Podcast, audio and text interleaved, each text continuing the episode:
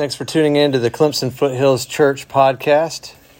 Uh, today we're going to be looking at scripture throughout the New Testament on uh, Jesus' teaching on forgiveness and uh, its implications.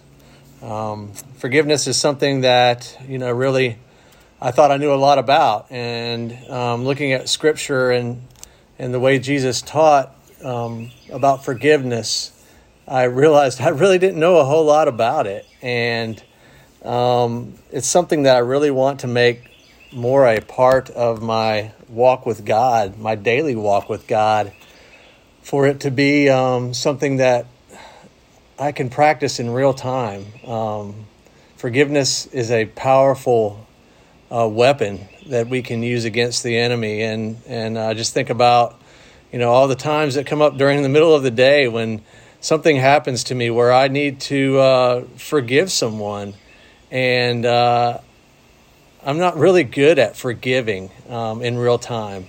I'm good at forgiving when it's convenient or when I've had uh, plenty of time to think about it, to talk about it, uh, to you know, kind of emotionally wrap my brain around it. But um, I just wanted to um, take this time to maybe help us to to uh, get some greater insight through the scriptures on this, and and maybe something that we can take with us uh, to put in our tool bag to use on a on a daily basis and cultivate a um, just a an attitude of forgiveness in our life, which I think uh, thinking about it was just it's like if forgiveness in real time to me I'm thinking is is grace, um, having being able to have grace and to be able to understand forgiveness more so that we can have more grace in our life um, would be an awesome thing. So, without uh, further ado, we're going to turn to the book of uh, Luke,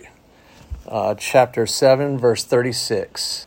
And we'll start there. Um, then one of the Pharisees invited him to eat with him. He entered the Pharisee's house and reclined at a table.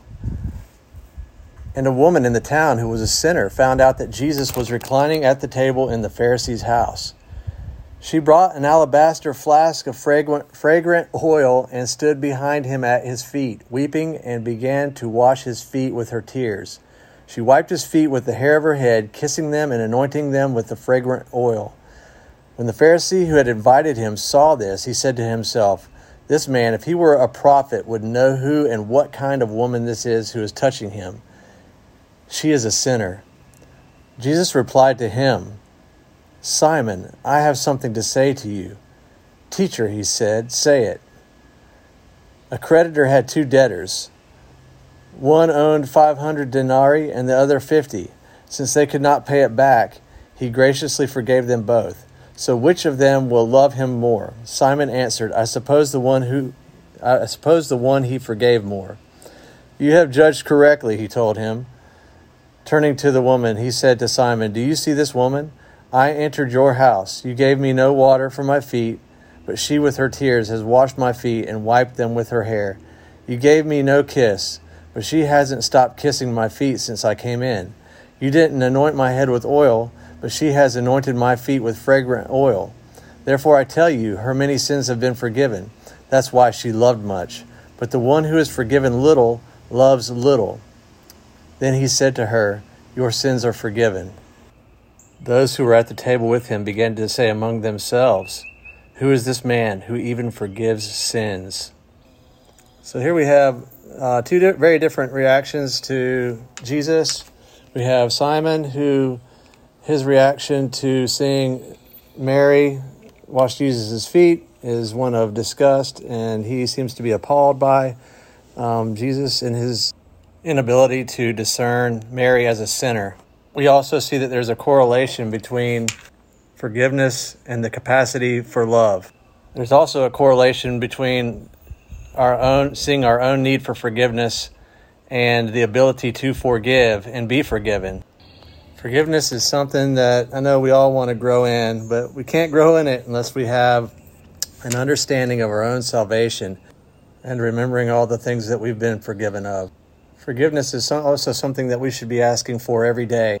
Jesus taught this in Matthew 6 when he taught his disciples the model prayer. Therefore, you should pray like this Our Father in heaven, your name be honored as holy, your kingdom come, your will be done on earth as it is in heaven. Give us today our daily bread, and forgive us our debts, as we have also forgiven our debtors. And do not bring us into temptation, but deliver us from the evil one. And Jesus goes on to say here For if you forgive people their wrongdoing, your heavenly Father will forgive you as well. But if you don't forgive people, your Father will not forgive your wrongdoing. So we see there's a spiritual law at work here that when we forgive others, it increases our capacity to be forgiven by God. And we also see this example in Jesus when he on the cross says, Forgive them, Father, for they, for they know not what they do. And this is probably one of the most powerful um, scriptures or every, anything ever uttered by any human being ever. Um, for the, Jesus to be put, being put to death and, same, and simultaneously on the cross being able to say, Forgive them I know that this is so convicting for me because I, at times, I have I struggle with just uh, forgiving people in real time when I'm on the road or at home, uh, you know, with my family. Um, just saying, Father, forgive them, for they know not what they do.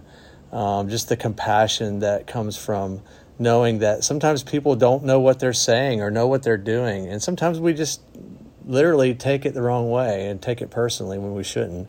So that's all I've got for this podcast. I want to thank you all for tuning in to Brother Chainsaw and have a great day. Bye.